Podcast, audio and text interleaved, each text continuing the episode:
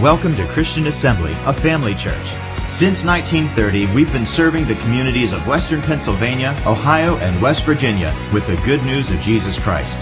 With over 40 years of Bible teaching and ministry experience, Pastor Bill brings faith filled revelation from God's Word. We believe with you, wherever you are, that God will inspire and change your life through the following teaching.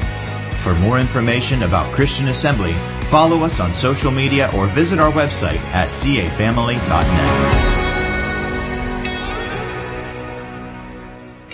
I want to begin by sharing that there's at least three causes of sickness. Causes is your word. Three causes of sickness physical, emotional, spiritual. If you need a copy of the notes, kindly raise your hand. We'll get them to you. Anybody? Physical, emotional, and spiritual. Physical causes being exposed under point A to germs that carry disease. That's not too difficult to understand, right? right? We know in the fallen state that we are in, there's bacteria, and germs all around us. In the physical world that we live in, and if we get close to them or they get on us, then of course they can cause sickness and disease to manifest itself within our bodies. Secondly, under point B, this isn't necessarily a sickness or a disease, but it does create pain. If you ever fell off a ladder, I guarantee you, you probably felt some pain, right? Oh, yeah. Okay, so falling off a ladder or downstairs can injure someone, create injury, an injury. Of course, that could lead to some things that are not good as well. Under point C, touching poisonous plants. Did you ever contact or contract like poison ivy or poison oak by just touching it? That's the physical realm that we live in. If you didn't touch it, you'd be all right. But since you touched it, you got it in your body, and as a result, of course, you've got poison ivy or poison oak or whatever other poisonous plant that you might touch, and you might suffer from it. And then under point D, eating spoiled or undercooked food. Thank you for that graphic description there, Aaron. We appreciate that.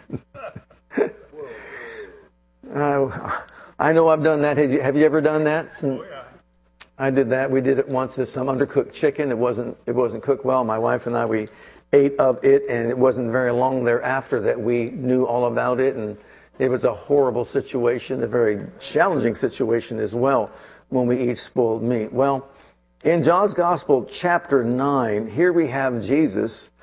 And what he's really letting us know here is that we understand that there's some things that are physical that cause sickness and disease and not just sin. Look at chapter 9, verse 1. And as J- Jesus passed by, he saw a man which was blind from his birth. And his disciples asked him, saying, Master, who did sin, this man or his parents, that he was born blind? And Jesus said, Neither hath this man sinned, nor his parents, but that the, he must that the works of God should be made manifest in him. I must work the works of him that sent me while it is day. The night cometh when no man can work. So what's he saying?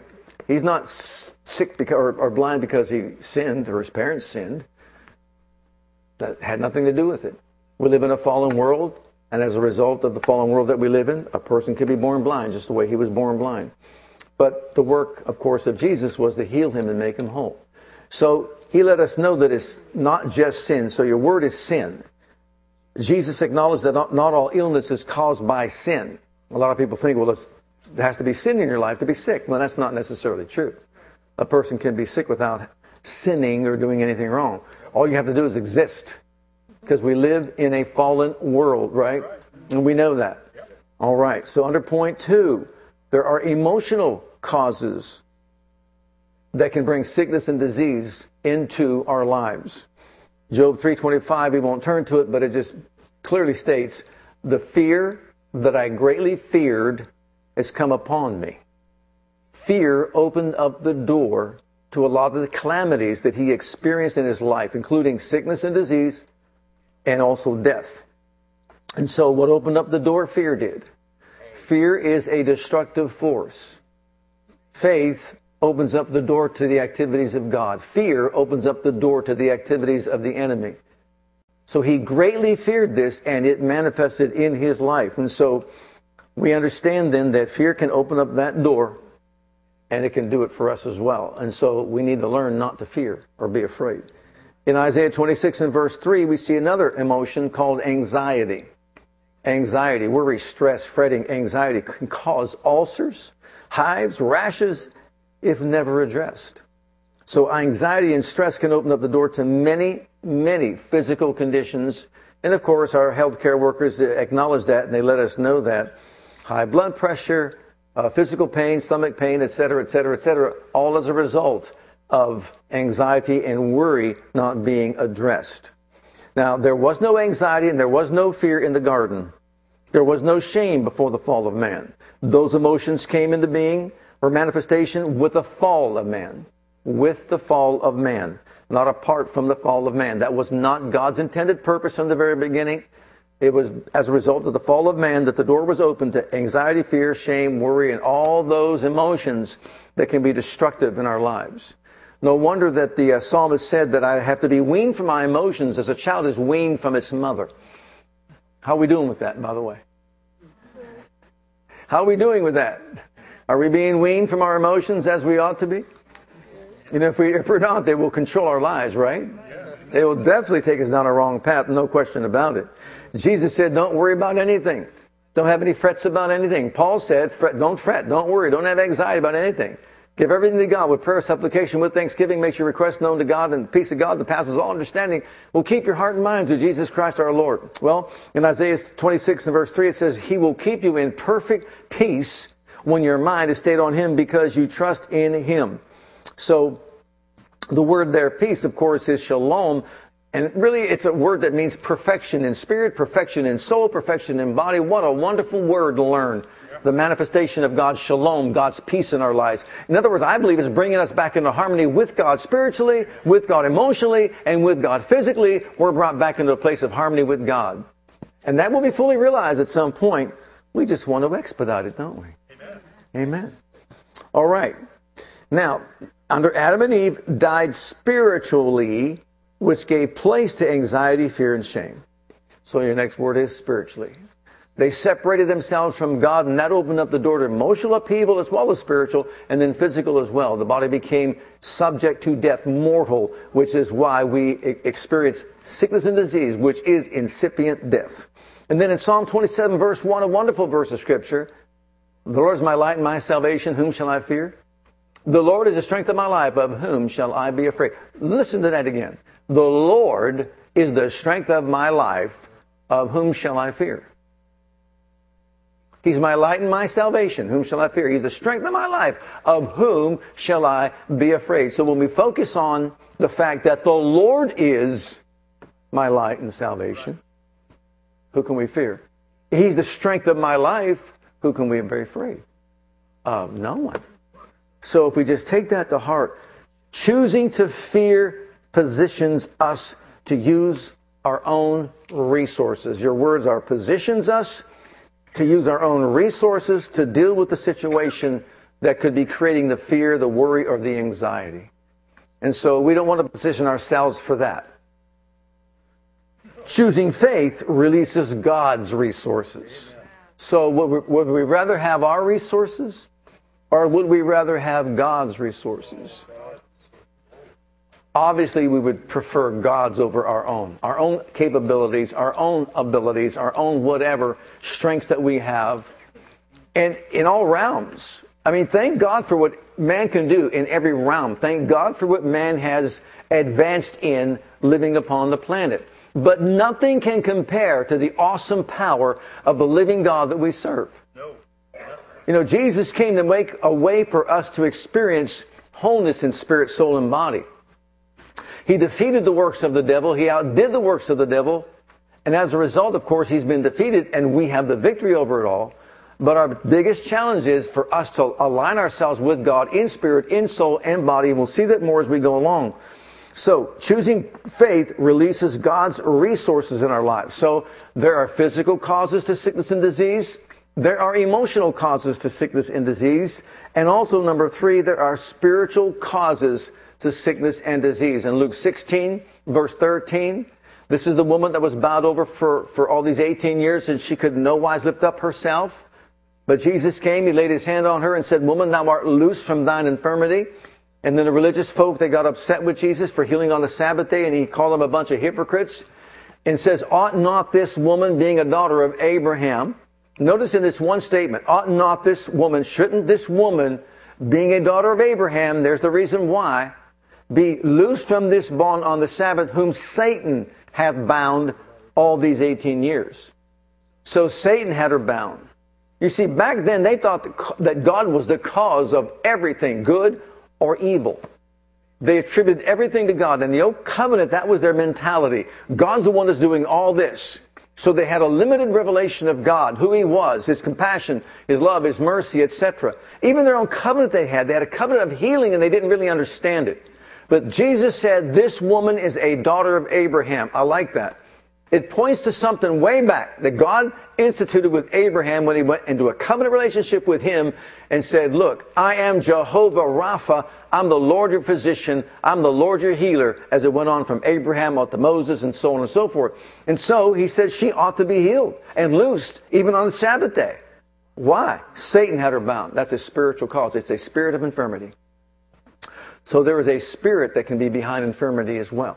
And it can enforce sickness or disease in a person's body, in a person's life. In the book of Psalms 38, and this one we're going to have to explore. Let's turn to that verse in Psalm 38. I want you to see this one. And this is King David. And it's about some things that he allowed really into his own life. So sin can open up the door to sickness and disease if we toy with it. Beginning at verse 3 There is no soundness in my flesh because of thine anger, neither is there any rest in my bones. Why? Because of my sin. For mine iniquities are gone over mine head, as an heavy burden, they are too heavy for me. My wounds stink and are corrupt because of my foolishness. I am troubled. I am bowed down greatly. I go mourning all the day long. For my loins are filled with a loathsome disease, and there is no soundness in my flesh. I am feeble and sore broken. I have roared by season of the disquietness of my heart. Lord, all my desire is before thee, and my groaning is not hid from thee. That's a mouthful, wouldn't you say? Okay, so we see that David opened up the door to a loathsome disease in his body.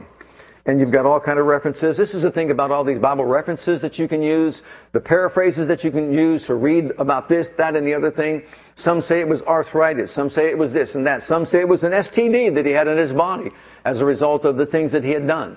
But regardless, we know it was a loathsome disease there was a stench about it, apparently, that caused a lot of pain in his body, and he said it was as a result of my sin. Many allude to the fact that he had, obviously, an affair with uh, Bathsheba, and then he, she, he killed Uriah, her husband, and so on and so forth, and he allowed himself to get to that place to where he was judged by God. But anyhow, uh, he opened up the door. So sin, in your next, under point B, caused a loathsome disease in David's loins. So, what was the cause of it? Sin was the cause of it. So, it could be physical, it can be emotional, but it can also be spiritual. Spiritual things like sin can open up the door to sickness and disease in a person's life. Under point C, judgment is a spiritual thing as well. In Second Chronicles chapter 16, uh, you can read about it. Well, let's let's turn to it. Let's read it. We're not going anywhere, right?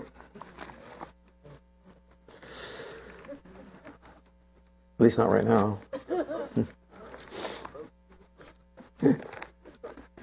How many of you know the story of King Asa? You, would you think about King Asa, and you, you think about his life initially and how he was on fire for God, and this is important. He was on fire for God, walking with God, serving God, believing God. No matter what he faced, no matter what enemy he faced, he was victorious because he trusted in, relied on, and depended on God to be his source and resource as far as strength is concerned, ability is concerned. So no matter who was against him at all, he trusted God. And that's the way he began his, his, his reign. But then something happened over time which can happen to anybody.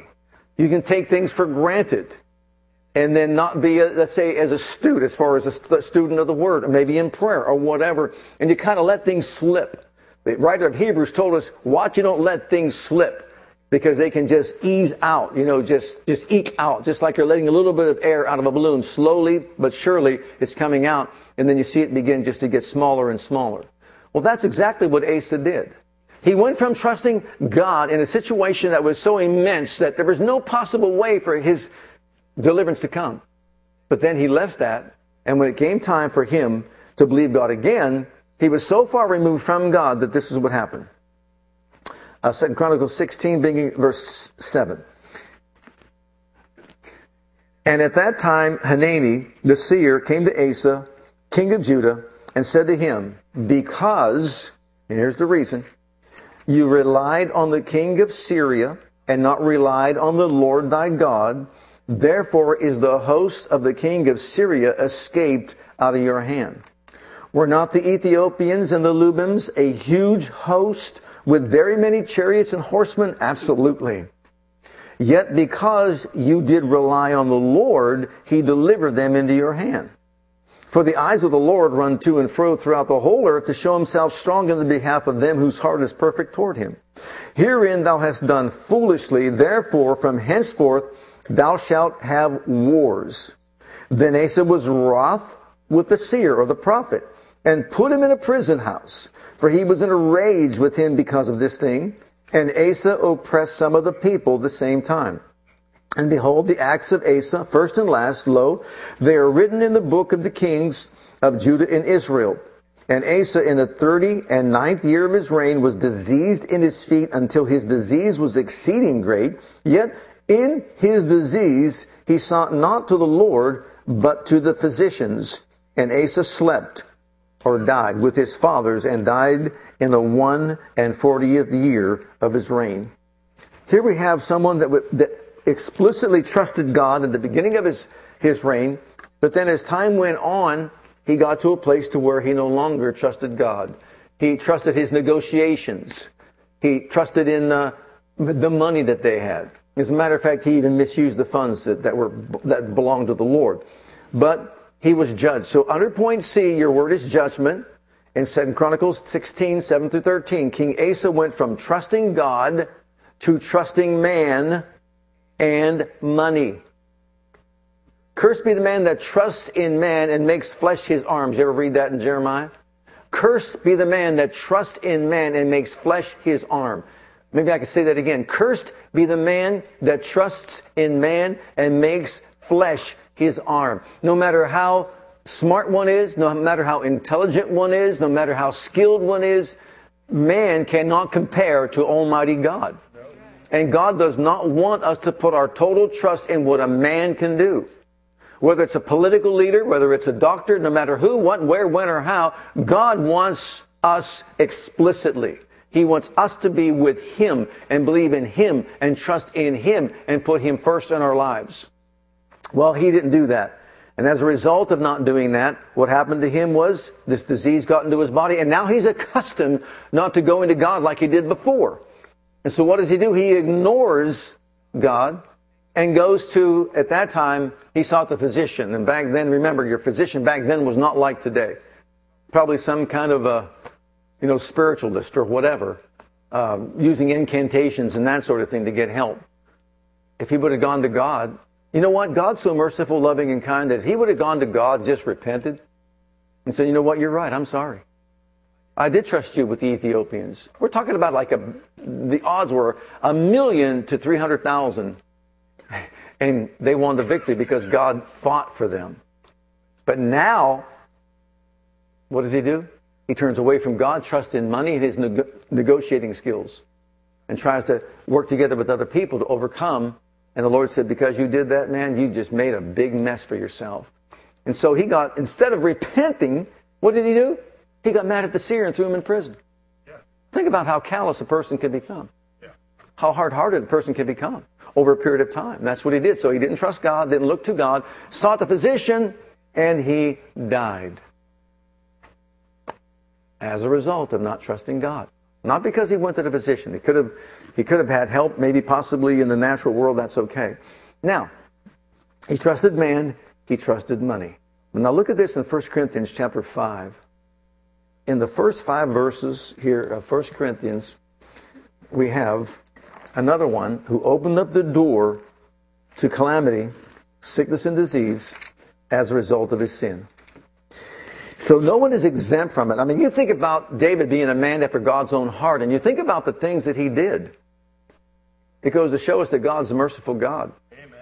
God's a loving God. He knows our frame. He knows it's easy for us to miss the mark. He doesn't give us a license to sin. It just makes us realize how merciful and loving God is. And he understands our frame. All he wants us to do is to do what? Own up to it. I'm sorry. Forgive me. I made a mistake. I did something wrong. I sinned against you, etc. In the first five verses here, it's reported commonly that there is fornication among you, and such fornication is not so much as named among the Gentiles that one should have his father's wife or his stepmother. Are you puffed up and have not rather mourned that he that hath done this deed might be taken away from among you? For I verily, as absent in body but present in spirit, have judged already as though I were present concerning him that hath done, that hath so done this deed. In the name of our Lord Jesus Christ, when you are gathered together and my spirit with the power of our Lord Jesus Christ. Now that's pretty strong there, wouldn't you say? Let's read verse 4 again. In the name of our Lord Jesus Christ, when you are gathered together and my spirit with the power of our Lord Jesus Christ to deliver such an one to Satan for the destruction of the flesh that his spirit may be saved in the day of the Lord. Wow. Pretty strong words there. So here's a situation where an individual probably was addressed but refused to get out of his sin.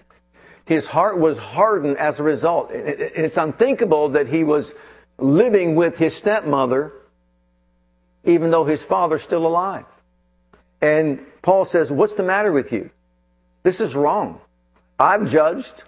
We're to judge things that are according to the word, you know, right and wrong according to the word, right? Okay, so he says, I've judged already. So notice in your notes, when one's eternity is in jeopardy, I realize there are some that say, oh, once saved, always saved. Well, read the verse here and you, you might reconsider.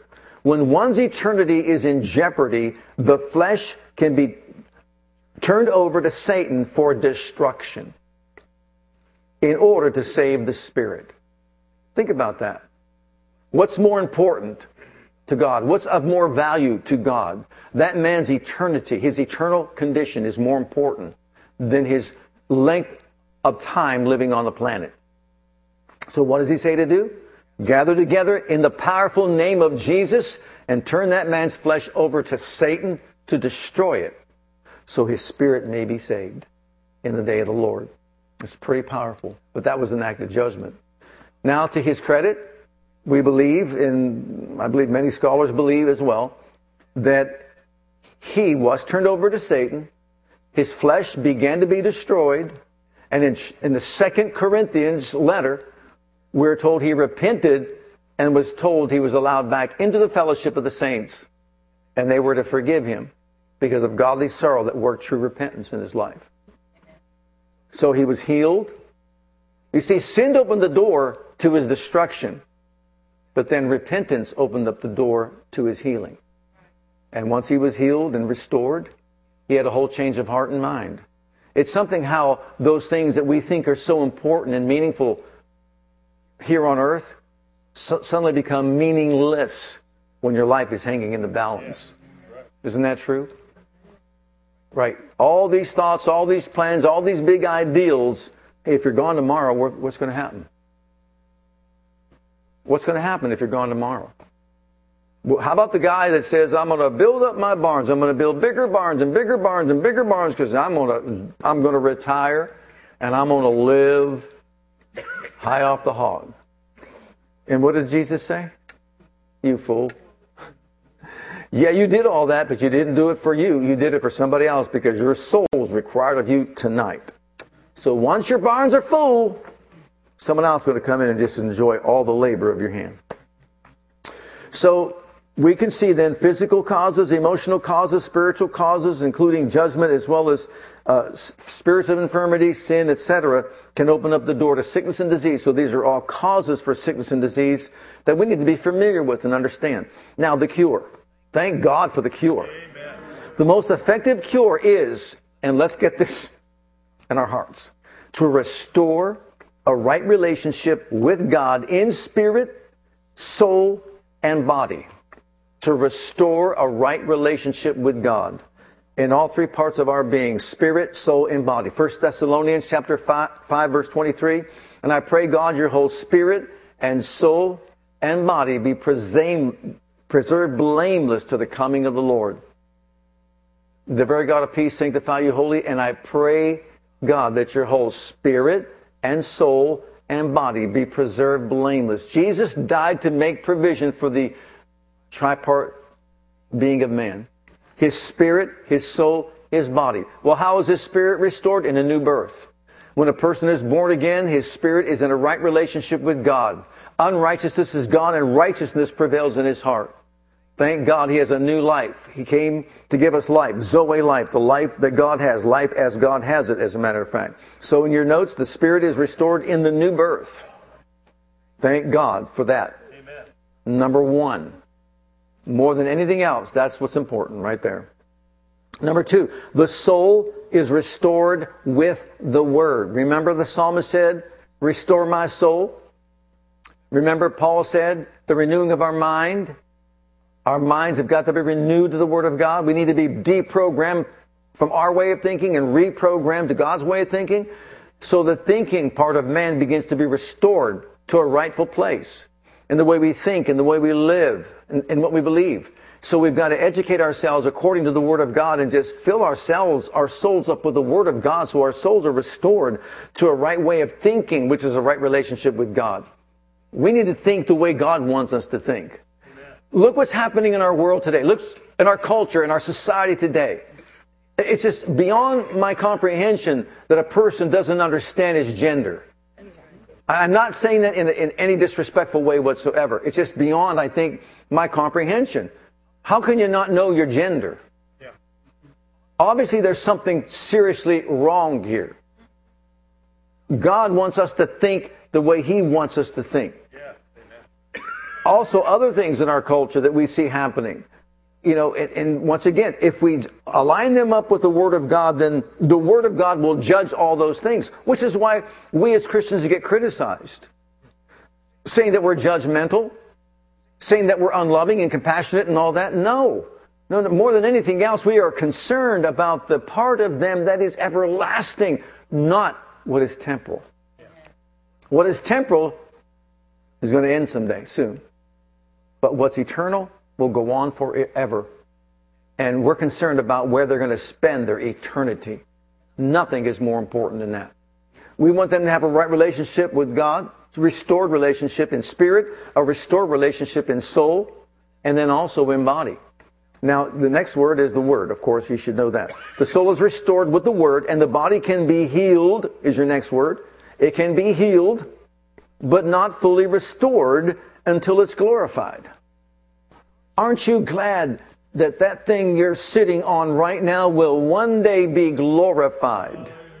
There will not be a pain, not a sickness, not a disease, nothing of that nature. And aren't you glad your soul will no longer be contaminated by the thoughts of the devil Amen. that he's injecting into our minds?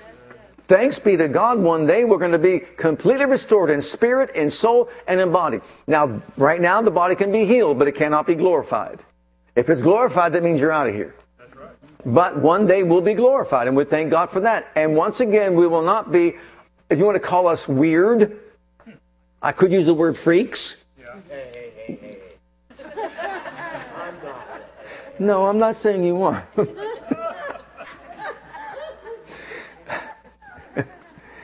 I mean, your spirit is born again, alive to God, and your soul is like out to lunch here somewhere, and your body's just like going in this direction. It's, it's like we're not aligned like we were once before the fall of man. Before the fall of man, we were spirit, soul, and body in harmony with God. Now that we have fallen, once again, we've been born again. Our spirit's aligned with God, but the soul's out to lunch and the body's doing its own thing, and they've got to be reeled in and controlled. Or we're weird.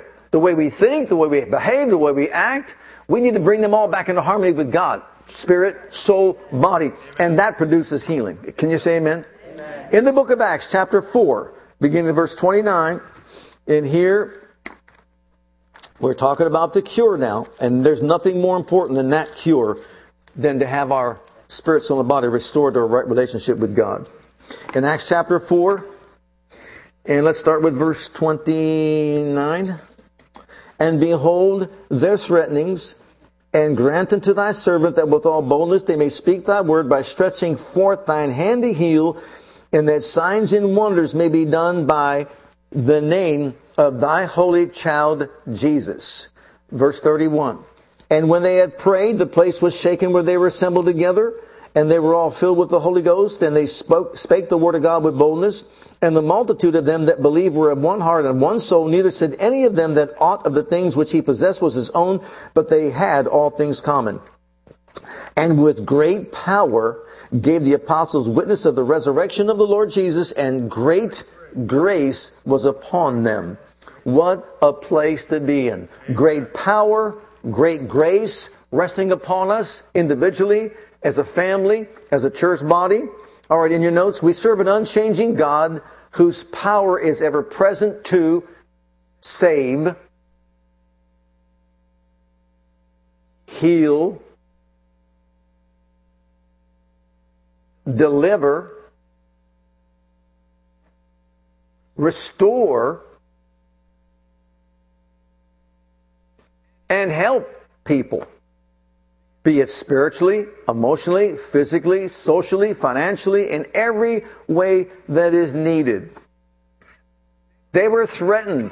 Why? Because God was actively manifesting himself among these people. People were getting saved, healed, delivered, set free, made whole. All kinds of signs, wonders, and miracles were taking place. Judaism was shaken to its foundation.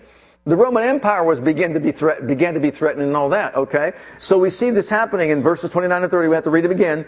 You can see what was happening. They were threatened, but they appealed to God and said, "Stretch forth your hand to heal, make an impact in our society, in our culture. Let people see what you're all about." Isn't that what we want? Yes. Do we want Him manifesting Himself among us? Amen.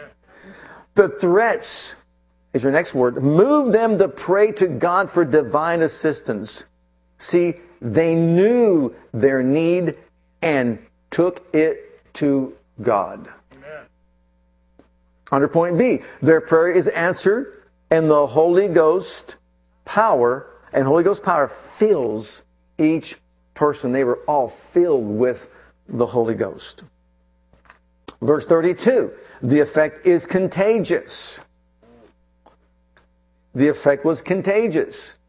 I mean, they all joined themselves together when they saw this great move of God take place. And they all gave up what they had and brought it to the apostles and they shared things common. Verse 33 Great power is manifested.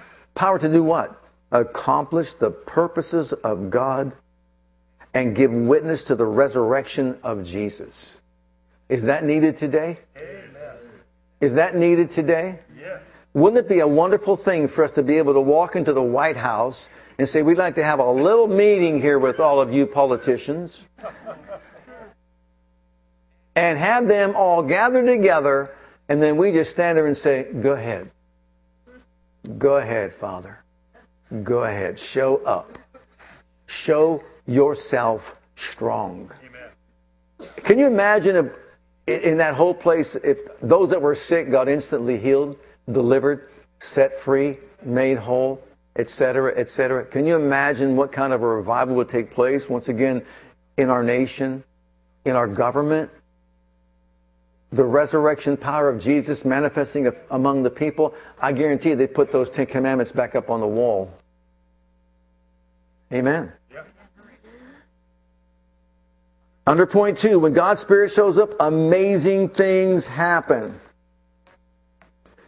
Look at chapter 5 and verse 12. Now they prayed, and the place was shaken where they were assembled together. They were all filled with the Holy Ghost. They spake the word of God boldly. But look at verse 12, Acts chapter 5 and verse 12. And it says, And by the hands of the apostles were many signs and wonders wrought among the people, and they were all with one accord in Solomon's porch. And of the rest durst no man join himself to them, but the people magnified them. And believers were the more added to the Lord, multitudes both of men and women, insomuch that they brought forth the sick into the streets and laid them on beds and couches, that at the least the shadow of Peter passing by might overshadow some of them.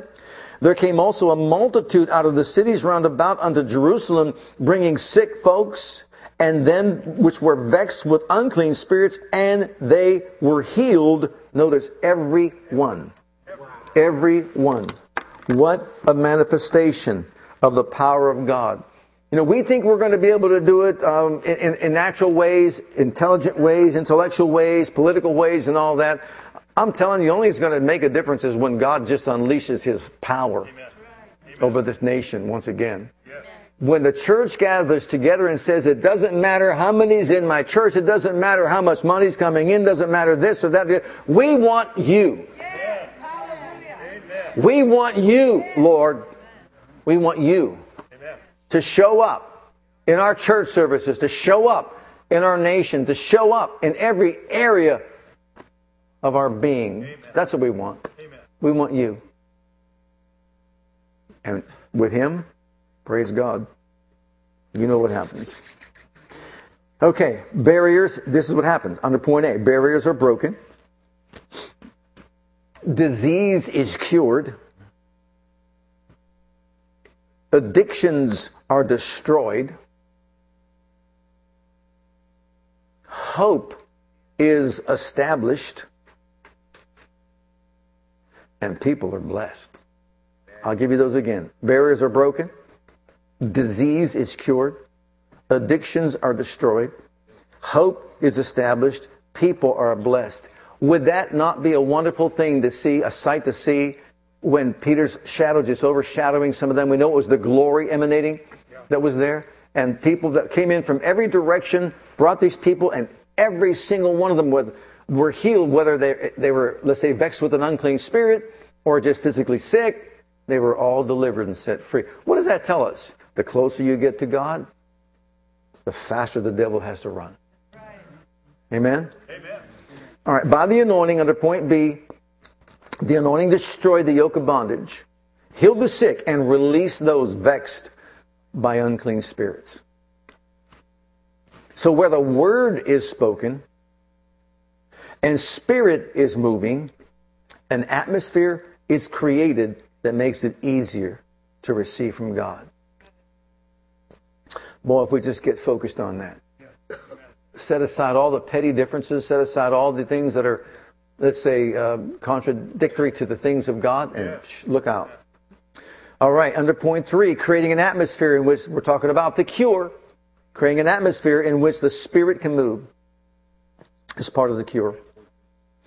In Ezekiel 47, we won't, for time purposes, take time to read them all, but here is where an illustration was given to him Ezekiel, and he saw he told him to wade out into the water, ankle deep, knee deep, loin deep, and then finally swim out in the water. But ankle deep, starting with that is your first one under point A.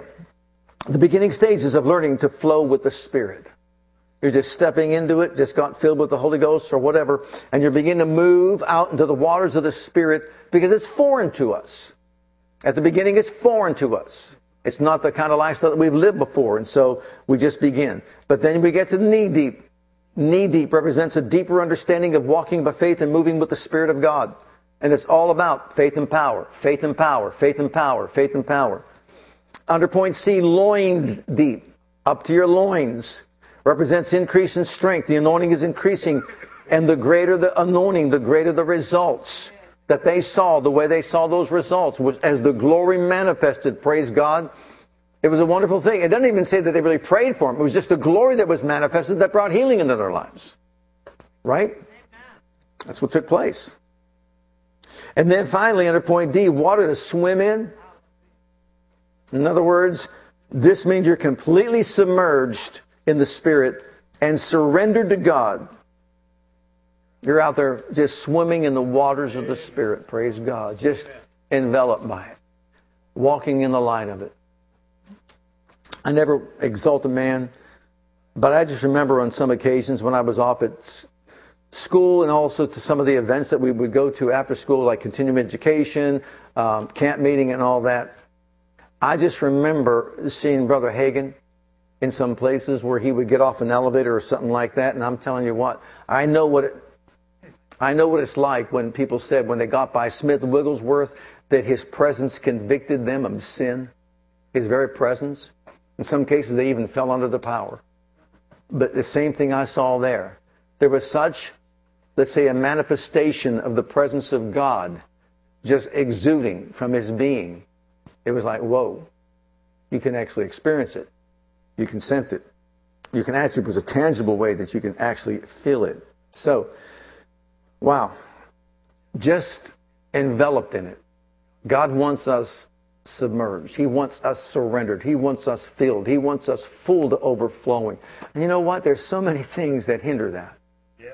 And too often we're we're just I guess gullible maybe in some cases or just willing to yield to prevent it from happening.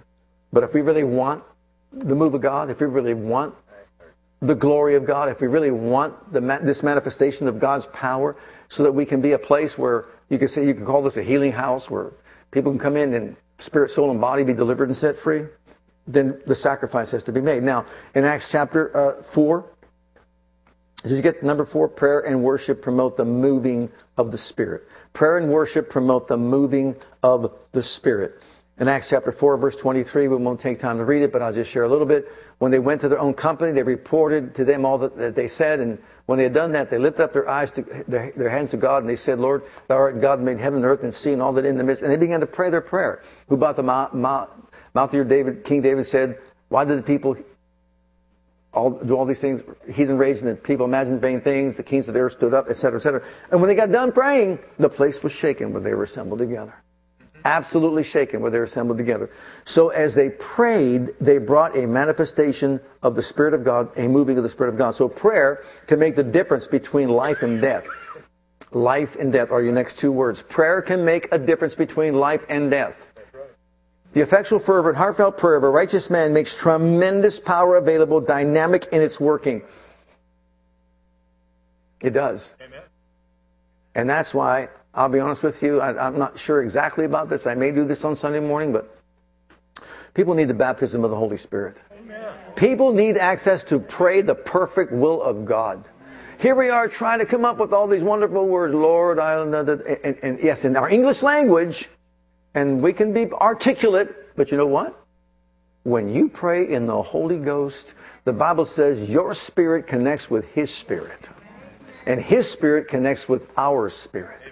The words I speak, they are spirit and they are life. Now, when you communicate with God, since we're a spirit and He's a spirit, He gives us language. And that language is He fills us up with Himself so that we have a language of the Spirit that enables us to pray out His perfect will in the Spirit. It bypasses our intelligence, our intellect, because we're so limited, finite beings. So when we go off on other tongues, we're engaging with the Spirit of God, with the Father Himself. It, it, it would behoove us to do more praying in the Spirit than anything else. Otherwise, we're limited to our own knowledge. Are we all that smart? No. But the Spirit is.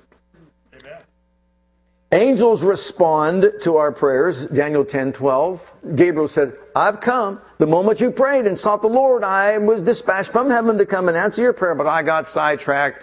You know, this here spirit, Prince of Persia came, started fighting with me and all that stuff. Then Michael came and released me here. I've come 21 days later, Daniel, and I'm going to tell you what the answer is. See, angels respond to our prayers. God moves when we pray. Second Chronicles 7, first three verses tell it. When Solomon made a end of praying, the fire came down from heaven, burned up the sacrifice. The glory of the Lord filled the house of God. They couldn't stand to minister for by reason of the cloud. Hallelujah. Wonderful services like that. We don't have to bring in a, a, a sacrificial animal, we, but we could come together and just say, we are just going to worship God. We're going to sacrifice our praise and thanksgiving to the Lord and just go off in the Spirit. Prayer produces power to heal. We saw that.